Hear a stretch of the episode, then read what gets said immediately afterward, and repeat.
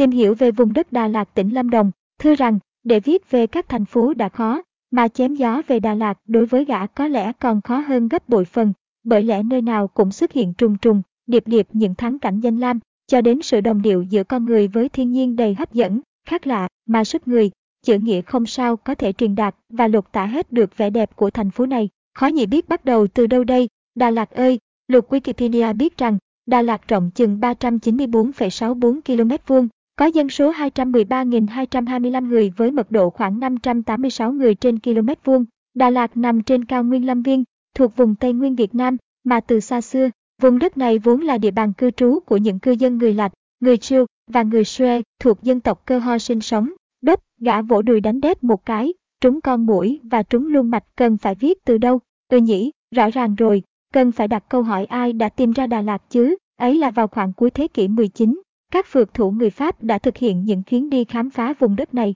Tiên phong trong số đó chính là tổng đàn chủ phượt thủ bác sĩ Paul cùng trung úy Albert Sattens. với chuyến thám hiểm thực hiện đầu năm 1880. Tiếp đó năm 1893, bác sĩ người Pháp sinh ra ở Thụy Sĩ, Alexander Yusen đã dẫn đầu đoàn thám hiểm đi về vùng núi phía Tây của vùng duyên hải Nam Trung Bộ. Sau hơn một tháng băng rừng, vượt núi, thời khắc lịch sử đã xuất hiện vào lúc 15 giờ 30 phút ngày 21 tháng 6 năm 1893, khi đoàn thám hiểm lần đầu nhìn thấy cao nguyên Landian. Ấn tượng đầu tiên về điểm cao nguyên hùng vĩ này được ông Wilson ghi chép lại trong nhật ký hành trình 7 tháng nơi xứ thượng của mình. Cao nguyên nhấp nhô cao từ 900m đến 1.200m khoảng từ 15 km đến 20 km trước khi đến chân núi. Tôi đứng trên một vùng hoàn toàn trơ trụi và cây cỏ, đất đồi mất mua, khiến tôi cảm giác như đang đi trên một đại dương sao động vì những ngọn sóng khổng lồ. Ngay sau đó, Johnson liền biên thư cho toàn quyền Pháp Tondemer, người đang tìm một địa điểm thích hợp để xây dựng một khu nghỉ dưỡng kiểu châu Âu tại Đông Dương,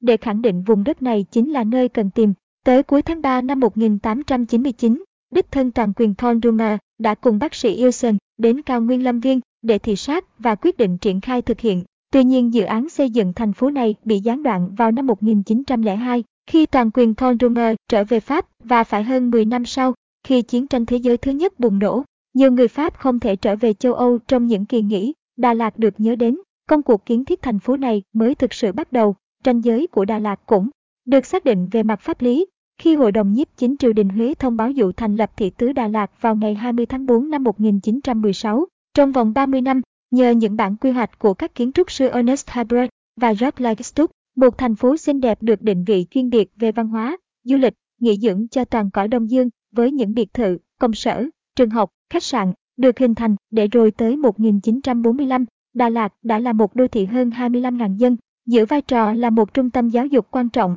và là điểm đến du lịch rất hấp dẫn. Đà Lạt đẹp mê hồn là thế, cho nên thành phố này được biết đến với rất nhiều tên gọi khác nhau như thành phố mùa sương, thành phố ngàn thông, thành phố ngàn hoa, xứ hoa anh đào hay tiểu Paris. Tuy nhiên, cái tên Đà Lạt mà nhiều người cứ ngỡ được bắt nguồn từ Pháp ngữ, song hóa ra lại do người dân tộc đặt tên. Đà Lạt bắt nguồn từ chữ Đà Lạt, tên gọi của con suối Cam Ly trong đó chữ Gia hay Giác có nghĩa là nước, và tên gọi Đà Lạt được hiểu là nước của người Lạt, Lạc, Lát, hay suối của người Lát, người Cơ Ho. Người Lạt xưa có thân hình cân đối, nước da ngăm đen, tóc dài, mắt tinh, luôn nhìn thẳng, hay cười, có thói quen cà răng, không dùng đũa mà ăn bút, hay hút thuốc lá trong ống điếu. Phụ nữ có lỗ tai đeo vòng, bằng ngà voi hay thiết lớn dần theo năm tháng, có khi nặng đến 500 gram, cổ tay, cổ chân đeo vòng phát ra tiếng động mỗi khi bước đi để thể hiện là nhà mình có của. Trẻ em thì đeo kiềng, vòng với những chiếc lục lạc còn đàn ông đóng khú, đàn bà mặc váy làm bằng một mảnh vải cuốn ngang thắt lưng.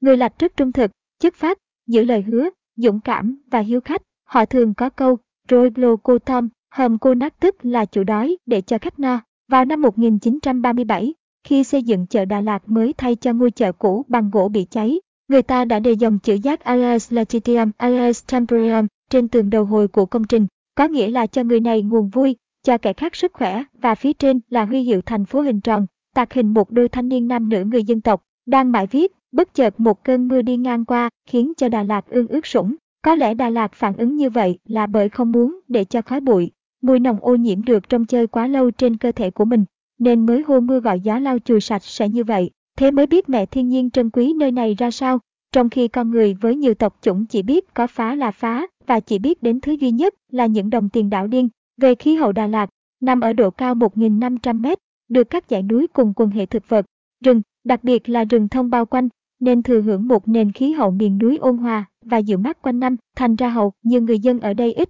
khi sử dụng máy điều hòa nhiệt độ. Đà Lạt có hai mùa rõ rệt, mùa mưa và mùa khô. Mùa mưa bắt đầu từ tháng 4, kết thúc vào tháng 10 còn mùa khô kéo dài từ tháng 11 năm trước đến tháng 3 năm sau. Ở Đà Lạt còn có một hiện tượng thời tiết đáng chú ý khác là sương mù, trung bình 80 đến 85 ngày trong một năm, nhưng xuất hiện nhiều nhất vào khoảng thời gian từ tháng 2 tới tháng 5 và từ tháng 9 đến tháng 10. Phổ biến hơn cả là loại sương mù bức xạ, được hình thành khi mặt đất bị lạnh đi nhiều do bức xạ vào lúc trời quang, lặng gió. Tuy vậy thời gian gần đây, Đà Lạt cũng không thể nào tránh khỏi hiện tượng thời tiết cực đoan, lũ lụt, ngập úng, sạt lở, nhiệt độ tăng giảm bất ngờ, sai lệch về mùa vụ đã xảy ra, điển hình như vụ mưa nước dội xuống xứ xã, rầm rầm như thác đổ từ vách núi bên đèo Khánh Lê mới đây, Đà Lạt bây giờ đã bắt đầu nóng, ngạt ngột hơn, hầu như không còn lạnh như xưa nữa. Quạt máy, điều hòa đã dần dần xuất hiện hung nóng nơi này, mà khi đã mất đi cái lạnh độc bạn ấy, thì hồn cốt một vẻ Đà Lạt có còn là Đà Lạt, hay Đà Lạt đã đánh mất đi chính hình bóng của mình, rồi không, nghe đến đến, trái tim bên ngực trái cứ nhói lên từng, hồi và cảm thấy sự trô đớn, đớn tu đang xâm chiếm. Nguyên nhân của những hiện tượng này là do nạn phá rừng, bừa bãi, buông lỏng, không kiểm soát mật độ xây dựng, quy mô dân số, và có biết bao nhiêu mũi thông xanh bị bứng đi không gấm tay. Người ta dần dần sẽ nhổ đi hết những tấm khiên chắn bảo vệ vùng đất này, mà tương lai chỉ còn trơ lại một nùi bê tông ngồn ngộn về sau. Đà Lạt bê tông rồi thì cũng giống như các nơi khác, thì người ta còn tìm đến làm chi nữa. Đang buồn não nề là thế, mây lang thang ngước mắt lên nhìn trời cao. Ở kìa ông mặt trời có khác nào đứa trẻ, cứ lon ton chạy theo quệt bóng mình tròn qua từng cành thông được trồng hai bên hồ, như chơi trò đuổi bắt vần vần thực khách phương xa. Địa hình Đà Lạt được phân thành hai dạng rõ rệt, là địa hình núi và địa hình bình nguyên trên núi. Các dãy núi cao khoảng 1.700 đến 2.000 mét, như về hướng Bắc có dãy Landium kéo dài từ suối Đà Sa đến hồ Đen Kia tạo thành một vành đai chắn gió. Về phía đông đông nam Đà Lạt là hai dãy Bi Túc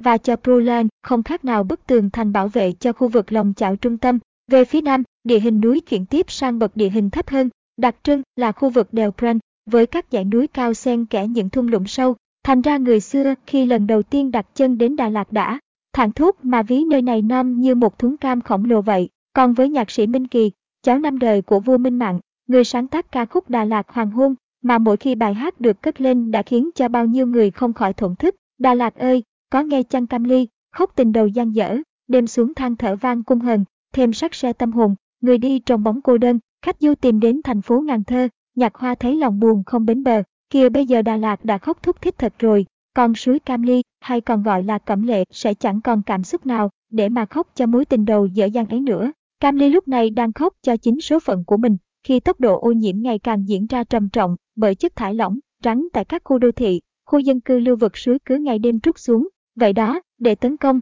hủy hoại Đà Lạt dễ dàng nhất không có cách gì hiệu quả và nhanh bằng việc đầu độc con suối Cam Ly. Suối Cam Ly có chiều dài 64,1 km, bắt nguồn từ huyện Lạc Dương, chảy theo hướng Bắc Nam đổ vào Hồ Xuân Hương, là hệ thống suối lớn nhất Đà Lạt, có vai trò rất quan trọng trong việc tạo cảnh quan cho khu vực đô thị trung tâm. Vào những năm 1960 trước đây, Cam Ly được bao bọc bởi một khu rừng nguyên sinh, nên hoang sơ và huyền ảo lắm. Nếu đứng từ chân thác nước, nhìn lên, sẽ thấy thấp thoáng buôn làng của đồng bào dân tộc người Lạc nằm treo leo trên sườn đồi, và xen giữa các đồi thông xanh biếc là những rừng mai anh đào lộ tủa ra. Tên Cam Ly là gốc cơ ho với ba cách giải thích về nghĩa như sau. Một vốn là tên làng cũ Rantan M, Ly, nghĩa là làng cũ của ông M. Ly cộng hai vốn là tên ông Ca, Murray cộng ba vốn là Kemo, và như vậy, Cam Ly thực chất là tên người, tùy cách viết khác nhau, tuyến lệ, suối, Đà Lạt. Đà Lạt có hơn 20 dòng suối với chiều dài trên 4 km, thuộc các hệ thống suối Cam Ly, Đa Tam và hệ thống sông Đa Nhiêm, trong đó hơn một nửa là các con suối cạn, chỉ chảy vào mùa mưa và cạn kiệt vào mùa khô. Đà Lạt là thành phố của hồ và thác với khoảng 16 hồ lớn nhỏ phân bố rải rác, phần nhiều là các hồ nhân tạo, nổi tiếng nhất, thơ mộng nhất có lẽ là hồ Xuân Hương mùi thơm của mùa xuân, nằm ở trung tâm thành phố, rộng khoảng 38 hecta, được Pháp gọi là Grand Lac, hồ lớn. Sau đó ông Nguyễn Vĩ, Chủ tịch Hội đồng Thị chính Đà Lạt, Việt hóa thành tên Xuân Hương năm 1953, cho đến hồi chiến thắng, hồ than thở thác Đa Thanh La, hay còn gọi là Đa Tân La gốc cơ ho, với hai nghĩa Đa Trô La là suối ở giữa rừng hay Đa Tàm Nờ, ha là nước dưới lá. Hơn 90 năm trước, những kiến trúc sư người Pháp quy hoạch Đà Lạt tính toán đã cảnh báo về nguồn nước ngầm. Nước bề mặt chỉ đủ cung ứng cho khoảng 120.000 người mà nay dân số đã lên tới hơn 200.000 gần gấp đôi sức chịu đựng, cung cấp của nguồn nước ngầm. Viết tới đây tự dưng mây lang thang lại thèm muốn lấy thêm vợ hai quê ở Đà Lạt, hay như nhiều người con gái bây giờ chỉ mong kiếm được một chiếc chồng nào mà có hộ khẩu Đà Lạt, nhà lại giàu có, đại gia vừa đất, thì thôi, rồi phận số cứ gọi là hết nước thăng hoa. Các tuyến đường bộ Đà Lạt hoàn toàn không có đèn đỏ, đèn xanh, đường phố không có dạng bàn cờ, mà cứ lên xuống uốn lượn như rồng, trắng lên mây, có cây xúc sắc vậy. Tuy nhiên bây giờ người ta cũng tính đến chuyện đặt đèn giao thông cho Đà Lạt rồi đấy. Ừ thì đành phải vậy chưa biết mừng sao, khi mà dân số không kiểm soát, không tính toán quy hoạch bài bản, thì cái mạch cảm xúc về Đà Lạt đang thẳng tắp như thế, thì cũng buộc lòng phải bị chặn ra từng đoạn mỗi khi dừng đèn vậy thôi. Đà Lạt gồm đường bộ, đường sắt và đường hàng không sân bay Liên Khương, sân bay Cam Ly, nay bị bỏ hoang, nằm ở phường 5 thuộc Bộ Quốc phòng quản lý, nhưng hiện nay chỉ có giao thông đường bộ và đường không thực sự hoạt động. Trong đó tuyến đường quan trọng nhất nối Đà Lạt với các thành phố khác là quốc lộ 20. Con đường này giao với quốc lộ 1 tại ngã Ba Dầu Dây, tỉnh Đồng Nai, từ đó hướng về Sài Gòn và nối với quốc lộ 27 tại D, Rang để về Phan Rang và các tỉnh Nam Trung Bộ, quốc lộ 20 còn cắt qua Di Linh, từ đây theo quốc lộ 28 về hướng Nam sẽ dẫn đến thành phố Phan Thiết, xuất phát từ Đà Lạt, tuyến quốc lộ 27C, trước kia là đường 723, đi xuyên qua các huyện Lạc Dương của Lâm Đồng và Khánh Vĩnh, Diên Khánh của Khánh Hòa, tới thành phố Nha Trang. Đà Lạt còn một tuyến tỉnh lộ khác là đường 722 đi Đam Rông, nối thành phố với các vùng Tây Bắc của tỉnh Lâm Đồng. Nhắc tới đường bộ mà không nhắc tới lịch sử ngành đường sắt Đà Lạt thì quả thật là một sự hoang trĩ về ký ức rất lớn. Đường sắt Đà Lạt đã từng sở hữu tuyến đường sắt răng cưa leo núi độc nhất vô nhị trên thế giới, một của Việt Nam và một của Thụy Sĩ. Tuy nhiên con đường của Việt Nam kỳ vĩ hơn, vì nó vừa dài lại có độ độ dốc lớn hơn con đường của Thụy Sĩ. Cụ thể Việt Nam dài 84 km, trong đó có tới 43 km đường răng cưa còn Thụy Sĩ chỉ có gần 25 km ở đoạn vượt qua đèo Photha trên dãy Alpes mà thôi. Tuyến đường sắt tháp Chàm Đà Lạt được xây dựng từ năm 1903 đến năm 1928, theo lệnh của toàn quyền Thon Runner. Tới năm 1932 bắt đầu khai thác vận tải toàn tuyến, sử dụng hệ thống đường sắt răng cưa, gồm 3 đoạn từ sông Pha lên tới Đà Lạt với tổng chiều dài 84 km đi qua 9 nhà ga, 5 đường hầm xuyên núi, hai cầu lớn, hai đèo cao là ngoạn. Một và Ran và chính thức hoàn thành với tổng chi phí hết hơn 200 triệu franc. Đây lại là một công trình kiến trúc độc đáo nữa do hai kiến trúc sư người Pháp Reveron và Monset thiết kế. Trong quá trình xây dựng và khai thác, công ty hỏa xa CFI nhập cảng vào Việt Nam các đầu máy chạy được trên đường rầy răng cưa theo 4 đợt. Các đầu máy HG4 trên 4 được xem là vật hiếm không thể tìm đâu ra ngoài Việt Nam, vì công ty SLM ở Winterthur của Thụy Sĩ, Chargers Locomotive and Masterfaking chỉ chế tạo 7 chiếc đầu máy kiểu HG4 trên 4 và công ty MFE, Masterfaking Aselin của Đức chế tạo thêm hai đầu máy HG4 trên 4, dựa trên giấy phép nhượng quyền của SLM trong chương trình bồi thường chiến tranh cho Pháp khi Đức bại trận trong đệ nhất thế chiến theo hòa ước Versailles.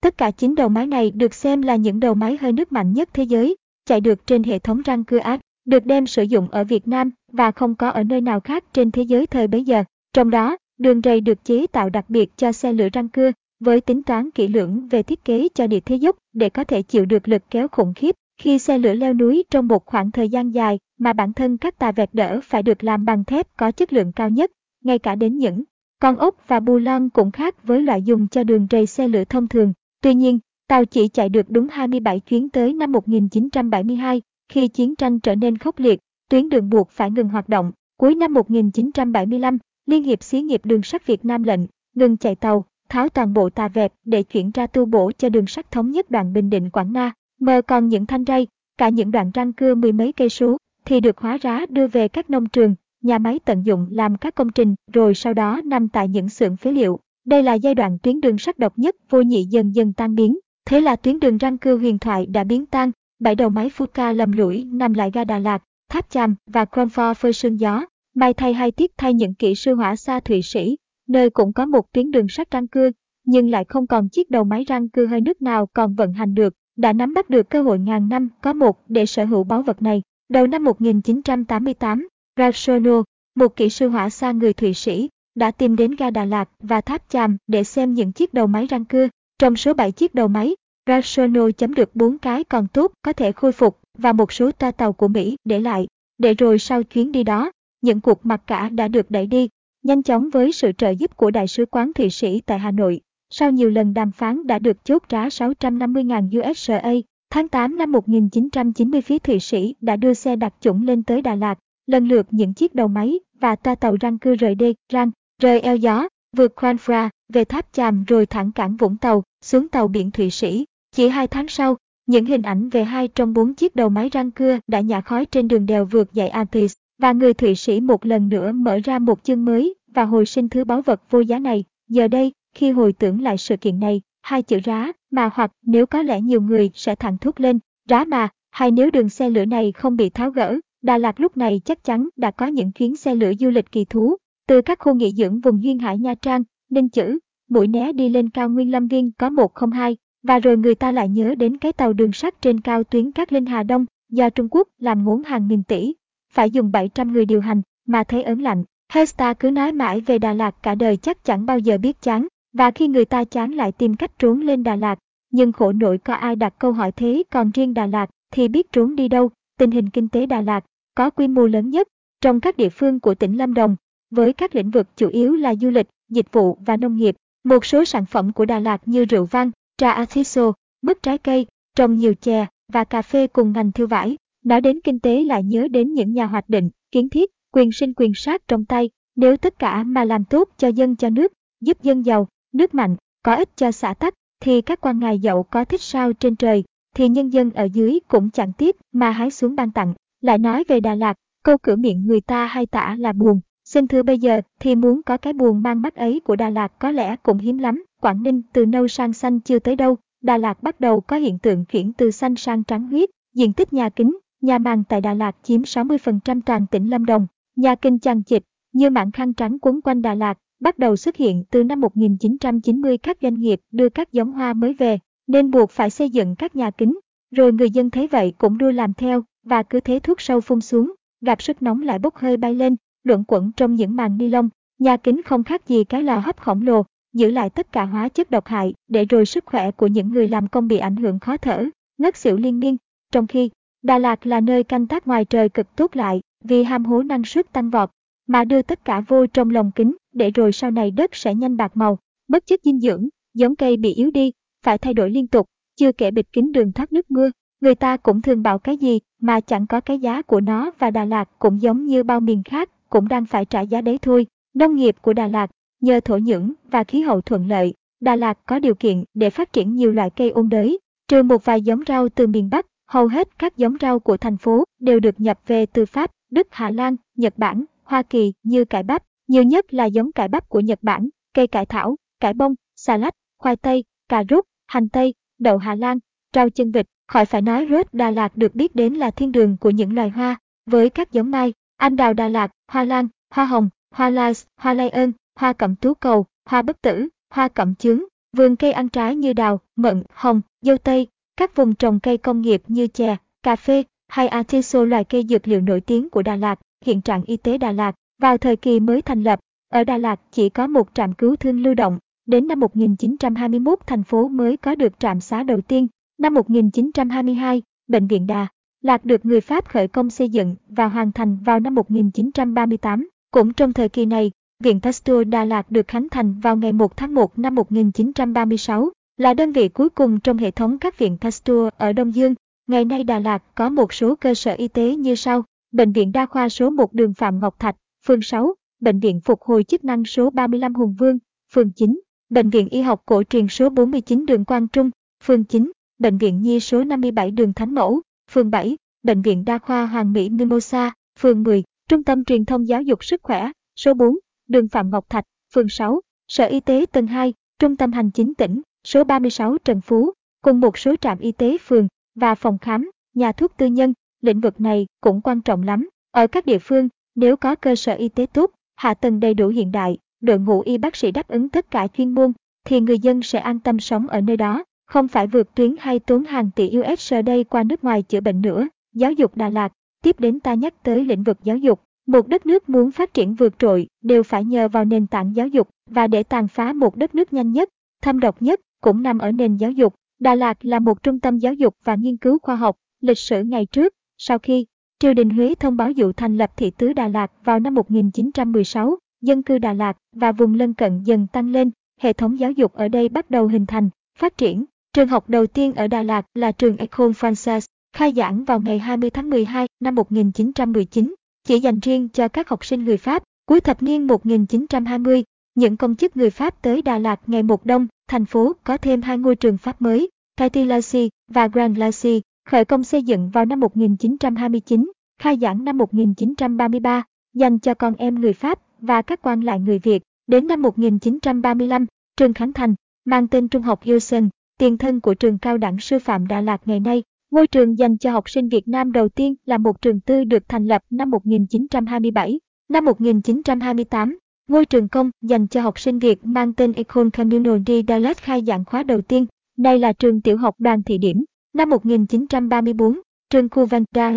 và năm 1939 là trường thiếu sinh quân Đà Lạt lần lượt được ra đời. Ở bậc giáo dục đại học, niên học 1944 đến 1945, chính phủ Pháp cho mở một lớp chuyên khoa toán đặt tại Trung học Yersin. Lớp học này có khoảng 40 sinh viên, chỉ tồn tại đến tháng 3 năm 1945, thời điểm Nhật đảo chính Pháp, thời kỳ 1945 đến 1954. Ở Đà Lạt còn xuất hiện thêm hai ngôi trường mới, trường hành chính quốc gia và trường võ bị liên quân Đà Lạt. Sau năm 1954, dân số Đà Lạt tăng đột biến nhờ một lượng lớn di dân từ miền Bắc và miền Trung. Nhiều ngôi trường mới tiếp tục ra đời. Năm 1957, Viện Đại học Đà Lạt được thành lập, xuất phát từ một tổ chức tư thục do Giáo hội Thiên Chúa Giáo quản lý. Từ 49 sinh viên trong niên học đầu tiên 1958 đến 1959, đến niên học 1974 đến 1975, Viện Đại học Đà Lạt có khoảng 5.000 sinh viên theo học, bao gồm các trường đại học sư phạm, đại học văn khoa,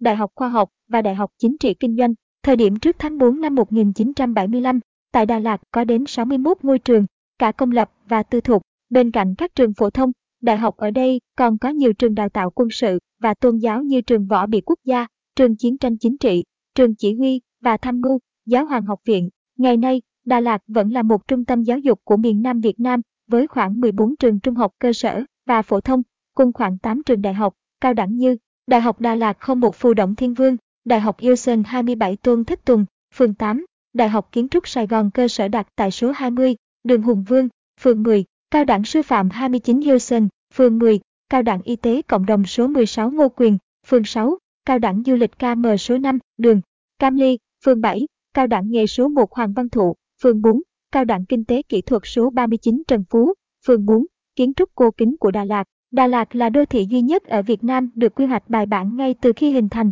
Vì vậy chúng ta hãy cùng nhau xem kiến trúc ở nơi này ra sao. Đà Lạt sở hữu một di sản kiến trúc giá trị, được ví như một bảo tàng kiến trúc châu Âu đầu thế kỷ 20. Trục chính, Sơn sóng là suối Cam Ly nối qua nhiều hồ tới các thác nước tự nhiên ngoài xa trái tim lấy tâm là hồ Xuân Hương, với các công trình tiêu biểu có bố cục tổng thể theo hình khối nằm ngang ổn định, gắn kết chặt chẽ với địa hình và hòa hợp với thiên nhiên. Từ phong cách kiến trúc thuộc địa tiền kỳ đơn giản với những cửa cuốn vòm, hành lang bao quanh cho tới phong cách tân cổ điển, với những ngôi biệt thự có kiến trúc hiện đại nhiều hình khối, bố cục phi đối xứng. Đà Lạt sở hữu trên 2.000 dinh thự cổ, trong đó trường cao đẳng sư phạm nằm trong top 1.000 kiến trúc độc đáo nhất của thế giới trong thế kỷ 20. Vào năm 1906, khi nơi đây vẫn còn là một địa điểm hoang vắng, thị trưởng đầu tiên của Đà Lạt Thon Champeri đã thiết lập một đồ án tổng quát kèm theo dự án chỉnh trang cho thành phố tương lai, áp dụng phương pháp quy hoạch phân khu chức năng rất hiện đại thời kỳ đó. Năm 1921, thời điểm công cuộc kiến thiết thành phố bước vào giai đoạn mạnh mẽ nhất, kiến trúc sư nổi tiếng Ernest Haber nhận nhiệm vụ xây dựng đồ án quy hoạch với định hướng Đà Lạt có thể trở thành thủ đô của Liên bang Đông Dương trong tương lai, đặc biệt quan tâm tới vấn đề bảo vệ cảnh quan và bố cục không gian thẩm mỹ của thành phố. Ernest Haber đã sử dụng dòng suối Cam Ly như trục cảnh quan trung tâm, kết hợp cùng hệ thống các hồ nước nhân tạo. Bố cục chính của thành phố được tổ chức dựa trên trục cảnh quan này, và mỗi hồ nước là một trung tâm cảnh quan của các công trình trong một phân khu chức năng. Sau hơn 10 năm áp dụng đồ án Haber, đến năm 1933, kiến trúc sư Luis Rogestino tiếp tục đưa ra nghiên cứu chỉnh trang thành phố Đà Lạt với những quan điểm thực tế hơn. Luis Rogestino kế thừa ý tưởng của Ernest Haber, đề nghị mở rộng hơn nữa các hồ nước và công viên, bố trí các khu vực xây dựng phù hợp với cảnh trí, khí hậu địa phương và thiết lập một vùng bất kiến tạo rộng lớn để bảo vệ tầm nhìn về hướng núi Lang Biang. Năm 1940, trong tiền dự án chỉnh trang và phát triển Đà Lạt, kiến trúc sư Mandit tiếp tục đề ra phương án không kéo dài thành phố,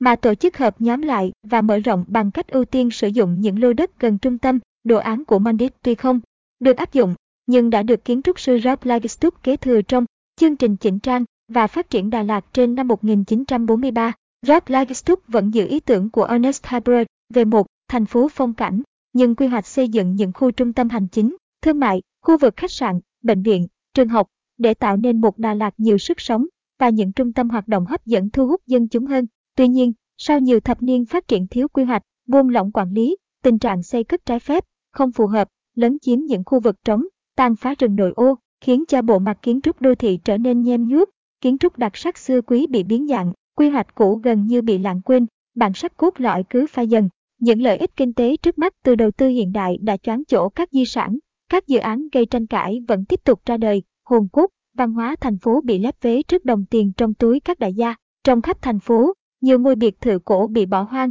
hoặc biến thành chung cư, nhà trọ, không ít các công trình kiến trúc có giá trị không được bảo tồn tốt, phải hứng chịu sự tàn phá của thời gian đơn cử như vụ sập tường công trình thời Pháp giải nhà cổ của Đại học Kiến trúc Sài Gòn, cơ sở tại số 20 đường Hùng Vương, phường 10 trước đây, vốn là tu viện được xây từ thời Pháp cho đến đồi dinh, dinh tỉnh trưởng, lại đang định duyệt cho nhà đầu tư cắt trụi hết cây và đập đi để xây một khách sạn. Chuyện kể rằng, có một cặp đôi đang yêu nhau mặn nồng, thắm thiết, thì bỗng một ngày hai người nảy sinh mâu thuẫn rồi những cuộc cãi vã cứ triền miên, tưởng chừng như không thể nào cứu vãn nổi. Thế vậy chàng trai bèn tìm cách hẹn cô gái đi chung trên một chuyến tàu đến Đà Lạt và dẫn người con gái ấy về thăm căn nhà gỗ mà chàng trai vừa mới cất xong chiều qua. Thế là sau chuyến ấy, hai người lại hạnh phúc như chưa từng đổ vỡ. Như vậy Đà Lạt còn là nơi chữa lành những vết thương trong lòng phải không? Tác phẩm nghệ thuật tại Đà Lạt những tác phẩm đầu tiên viết về Đà Lạt chủ yếu là nhật ký và ghi chép bằng tiếng Pháp của các nhà thám hiểm, như bác sĩ Tony, trung úy Albert Sattens, bác sĩ Alexander Wilson. Tác phẩm về Đà Lạt đầu tiên của người Việt có lẽ là Lâm viên hành trình nhật ký của đoàn Đình Duyệt, thượng thư bộ công của triều đình Huế, người lên Đà Lạt năm 1917 để nghiên cứu việc xây dựng hành cung. Trong lĩnh vực thi ca, ghi lại dấu ấn trong giai đoạn đầu này là hai bài thơ Đà Lạt trăng mờ của Hàng Mạc Tử và Đà Lạt đêm sương của Quách Tấn cộng truyện dài hoa bươm bướm của Võ Hồng, Vòng tay học, Trò của Nguyễn Thị Hoàng, Con đường của Nguyễn Đình Toàn, các tiểu thuyết tóc mây và thung lũng tình yêu của Lệ Hằng, hai tập truyện ngắn bay đi những cơn mưa phùn của Phạm Công Thiện. Với âm nhạc, có thể kể đến những ca khúc nổi tiếng như Cỏ Hồng của Phạm Duy Thành phố Buồn, của Lam Phương Thương về miền đất lạnh, Đà Lạt Hoàng Hôn của Minh Kỳ còn nắng trên đồi, Hãy ngồi xuống đây, vũng lầy của chúng ta, của Lê Uyên Phương tuổi đá buồn, của Trịnh Công Sơn hay, ai lên xứ hoa đào, phẩy, bài thơ hoa đào, của Hoàng Nguyên và đồi thông hai mộ, của Hồng Vân. Ca sĩ gạo cội Tuấn Ngọc tên thật là Lữ Anh Tuấn với những lời ca miên man như Trên một góc trời, về đây nghe em, em còn nhớ hay đã quên, chiều một mình qua phố, cho đến thế hệ các ca sĩ trẻ sinh ra tại Đà Lạt như Trung Quân Idol, Tiên Tiên, Yasui, và mới đây nhất nhà hát ca vũ nhạc kịch đầu tiên của thành phố có tên Nhà hát Đà Lạt, tên tiếng Anh là Dallas Opera House, được dựng lên tọa lạc tại khối bông hoa của quảng trường Lâm Viên ngay bên cạnh bờ hồ Xuân Hương. Trong lĩnh vực nghệ thuật thứ bảy, nhiều bộ phim truyền hình nổi tiếng cũng được bấm máy tại đây như Dốc tình của đạo diễn Lưu Trọng Ninh lên sóng năm 2004. Viết tới đây, trời cũng vừa kịp sáng, mây lang thang, dừng lại bên quán cà phê khu Hòa Bình gần chợ Đà Lạt, và các bạn trẻ tụ tập ở đây khá là nhiều. Những câu chuyện, những star ăn mặc, những lời cười đùa, những quan điểm sống tôi thế này, bà thế kia quyện chung với vị cà phê, xa xa một chiếc xe cúp 50 xinh xắn, nhỏ nhắn chạy quanh hồ Xuân Hương. Những chiếc ghế trắng đặt rải rác trên vỉa hè như lòng Đà Lạt luôn chừa một chỗ trống cho du khách vậy. Lúc đó mới thấy, cuộc sống ở Đà Lạt thực sự đáng thở từng giờ, từng phút một. Bên này phim cà phê vẫn đang chảy từng giọt, lâu quá, nhâm nhi thôi. Thắng cảnh du lịch Đà Lạt. Trước đây, du lịch Đà Lạt chỉ chủ yếu phục vụ những người thuộc tầng lớp quý tộc, thì ngày nay, Đà Lạt đã trở thành điểm du lịch dành cho tất cả mọi người. Những thắng cảnh của thành phố nằm rải rác ở cả khu vực trung tâm lẫn vùng ngoại ô như Hồ Xuân Hương, Đồi Cuộc, Thung lũng tình yêu, Hồ Than Thở, Thác Ranh, cùng các lễ hội hoành tráng như Festival Hoa Đà Lạt, lễ hội đồi cỏ hồng, lễ hội mưa, chợ Đà Lạt nhan nhát không khác gì các chợ đồng xuân Hà Nội, bến thành Sài Gòn về cái cầu thang hoang vàng lời dốc thoải, giống cái cách bày biện, hàng họ thập cẩm, lồi lõm, tràn ra cả vỉa hè. Đến với Đà Lạt, nhiều người còn mơ màng nghĩ Đà Lạt như một chiếc áo thổ cẩm mà con người dệt nên với cơ mang các cánh đồng hoa sạc. Sở như, vườn hoa trung tâm thành phố đường Trần Quốc Toản, phường một thung lũng hoa tổ 13, thôn 1, tà nung làng hoa tại 43 Vạn Hạnh, Phường 5 làng nghề trồng hoa truyền thống Thái Phiên nằm tại phường 12 vườn hoa Cẩm Tú cầu ga trại mát đi vào cánh đồng hoa Lavender Hồ Tuyền Lâm, đồi chè cầu đất đồi cỏ hồng Đà Lạt vườn hoa khổng lồ Đà Lạt cánh đồng hoa hướng dương nông trại Đà Lạt Nước, xã Tà Nung cánh đồng hoa Tam Rác Mạch ở chùa Vạn Đức, ánh sáng vườn hoa ban trắng đường Quang Trung vườn hoa hồng tại hẻm 2, đặng Thái Thân vườn hoa khu Đà Lạt tại 7A Xuyệt một Mai Anh Đào, phường 8 vườn hoa cải tổ 19, xã Tà Nung, Đà Lạt vào cuối tháng 12, đẹp đến mang dại, một vẻ đẹp không thể tiết chế, khi nhiều con đường ngập trong sắc hồng rực rỡ của những bông hoa mai anh đào ở mộng đào nguyên, gần núi Lang Biam, trên đường đi đồi chè cầu đất, Trần Hưng Đạo, Hồ sơn Hương, Trường Đại học Đà Lạt, Hùng Vương, ngã ba Nam Hồ, Hồ Tuyền Lâm, Sunshine Coffee, Giúp Đa Quý, đồi chè ô lông cầu đất, Lạc Dương, Ca, Long Ca, Lanh, cầu Trần Quý Cáp, rồi có cả loài hoa cánh bướm Cosmos và rất nhiều loài hoa khác nữa. Chưa hết, những cung đèo Mimosa phường 10, đèo Pran, đường đi hung lũng vàng mùa thay lá, đường lên đỉnh Rada, đường hoa phượng tím, đường tu tra, sẽ đưa thực khách Karen choáng trong những cung bậc cảm xúc mà lơ ngơ quên cả lối về hay những tiếng róc rách bên khe suối vàng. Nằm kênh can thư giãn tại khu du lịch Lavender. Nhớ má các em chó lên tới hàng trăm con tại nông trại Puppy Farm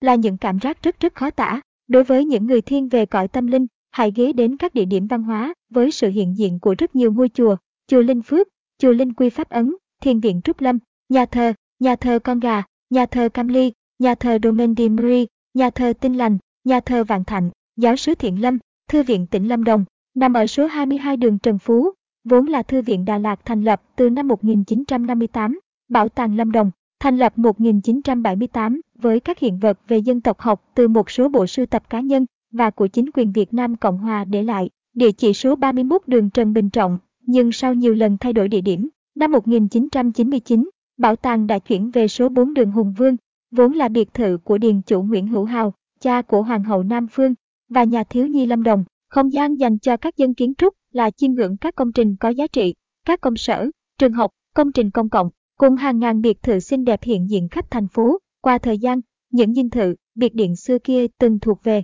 các nhân vật quyền lực, ngày nay được mở cửa đón khách viếng thăm. Ba dinh thự nổi tiếng của Đà Lạt trước đây đều là địa điểm du lịch, nhưng hiện nay chỉ dinh ba còn giữ chức năng này và tiếp tục thu hút du khách. Dinh 2, hay còn gọi dinh toàn quyền, được dùng làm khách sạn, nơi hội thảo của chính quyền địa phương còn dinh 1 đã đóng cửa vài năm gần đây để sửa chữa. Một dinh thự khác của Đà Lạt, biệt điện Trần Lệ Xuân cũng trở thành điểm du lịch ngay từ năm 1964. Ngày nay là trung tâm lưu trữ quốc gia 4, nơi lưu giữ một bản triều Nguyễn, bên cạnh những di sản kiến trúc Pháp, một vài công trình xây dựng những thập niên gần đây như thiền viện Trúc Lâm, biệt thự hàng Nga hay ít của sự quán cũng đã trở thành địa điểm du lịch hấp dẫn, và còn rất rất nhiều nữa những địa điểm du lịch hấp dẫn, mà trong bài này sức mây lang thang không thể tả hết, vì vậy du khách chỉ có thể đến và thưởng ngoạn thêm mà thôi. Tuy nhiên có một số vấn đề đang tồn tại ở lĩnh vực này đó là một số địa điểm như thung lũng tình yêu, hồ than thở hay thác Grand đã mất đi nét hoang sơ bởi sự xuất hiện của quá nhiều hàng quán, khu trò chơi và cây cảnh. Thác voi, một thắng cảnh khác không xa Đà Lạt bị ô nhiễm nặng do những người dân sinh sống ở vùng thượng nguồn thường xả rác và chất bẩn xuống dòng suối. Vì vậy, muốn cho du lịch phát triển ngoài việc phải làm cho nước trong trở lại, thì dịch vụ phải trong, quy hoạch phải sáng. Khuôn viên nhà ga Đà Lạt, một trong những biểu tượng nổi tiếng của thành phố, trở thành bãi tập kết gốm sứ, cây cảnh và vườn rau bắp cải. Quần thể di tích kiến trúc trường cao đẳng sư phạm không chỉ xuống cấp mà còn bị chung cư hóa bởi sự sinh hoạt của hơn 30 hộ dân cư. Khu lăng mộ Nguyễn Hữu Hào từng bị bỏ hoang nhiều năm và trở thành địa điểm của những người nghiện ma túy và hoạt động dậm mai mại. Một số điểm check-in nổi tiếng bị xóa sổ như tiệm bánh cối xe gió nhà thiếu nhi Đà Lạt cầu gỗ săn mây tiệm B, ánh Tato. Sự bất ổn rình rập chỗ nào cũng có dấu vết của cái lạ hồng truyền bá văn hóa để pha tạp giới trẻ khi mới đây. Trên mạng xã hội loan tải hình ảnh được cho là những bức tượng tái hiện lại đội quân đất nung dưới lăng mộ Tần Thủy Hoàng ở Thiểm Tây Trung Quốc đưa vào khu du lịch đồi Mộng Mơ. Đà Lạt cũng như nhiều tỉnh khác ở Việt Nam,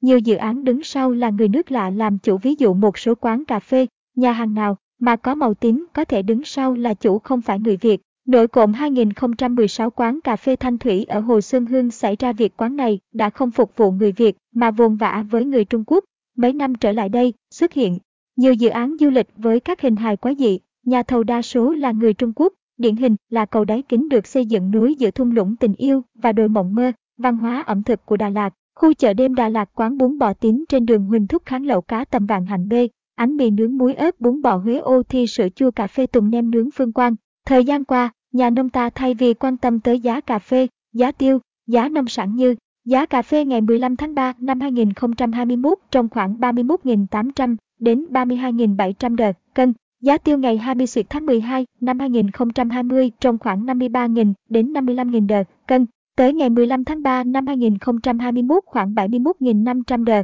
cân, thì một số đã bị cuốn vào vòng xoáy, chỉ quan tâm tới giá bất động sản, bất động sản Đà Lạt, nở rộ thiên hướng làm homestay, farmstead, nhưng kéo theo tình trạng mua bán, giá cả, xây dựng, đất nông nghiệp, đất trồng rừng, pháp lý rất lung tung, cho thuê, nhà đường lửa gia, 6 triệu trên tháng, phòng trọ Hùng Vương, 1.2 triệu trên tháng, chung cư, căn hộ Phạm Hồng Thái phường 10, 12 triệu trên mét vuông, thổ cư, một số là đất nông nghiệp, Trần Đại Nghĩa phường 8, 12 triệu trên mét vuông, Trạm Hành, 2,6 triệu trên mét vuông, xã Nam Hà, 1 triệu trên mét vuông, Đồng Tâm phường 4, 55 triệu trên mét vuông, Lữ Gia phường 9, 34 triệu trên mét vuông, Anada phường 8, 74 triệu trên mét vuông, Nguyễn Du phường 10, 30 triệu trên mét vuông, Trần Thái Tông phường 10, 40 triệu trên mét vuông, Bùi Thị Xuân phường 2, 250 triệu trên mét vuông, Đặng Thái Thân phường 3, 40 triệu trên mét vuông, Huyền Trân Công Chúa phường 4, 40 triệu trên mét vuông, Xuân Trường Cầu Đất, 3,5 triệu trên mét vuông, An Bình phường 3, 18.8 triệu trên mét vuông, Hai Bà Trưng, 100 triệu trên mét vuông, Nguyễn Siêu phường 7, 21 triệu trên mét vuông, Trần Đại Nghĩa phường 7, 22 triệu trên mét vuông, Ngô Thị Nhậm phường 4, 45 triệu trên mét vuông, phường 12, 11,5 triệu trên mét vuông, Vạn Hạnh, 23 triệu trên mét vuông, Mang Lân, 12 triệu trên mét vuông, Yết Kiêu phường 6, 43 triệu trên mét vuông, Ngô Thị Nhậm phường 4, 42 triệu trên mét vuông, Hoàng Hoa Thám phường 10, 25 triệu trên mét vuông, Tastur phường 4, 78 triệu trên mét vuông, Lê Hồng Phong, 60 triệu trên mét vuông, Phù Động Thiên Vương phường 8, 90 triệu trên mét vuông, khu quy hoạch An Sơn phường 4, 50 triệu trên mét vuông, Ngô Quyền phường 6, 50 triệu trên mét vuông, Tô Hiệu, 15 triệu trên mét vuông, Xuân Thọ, 15 triệu trên mét vuông, Kim Đồng phường 6, 60 triệu trên mét vuông, Tà Nung, 500 triệu trên sào. Nhiều chuyên gia cùng người dân vì quá sót và lo lắng cho Đà Lạt đã góp ý Đà Lạt không nên tăng dân số,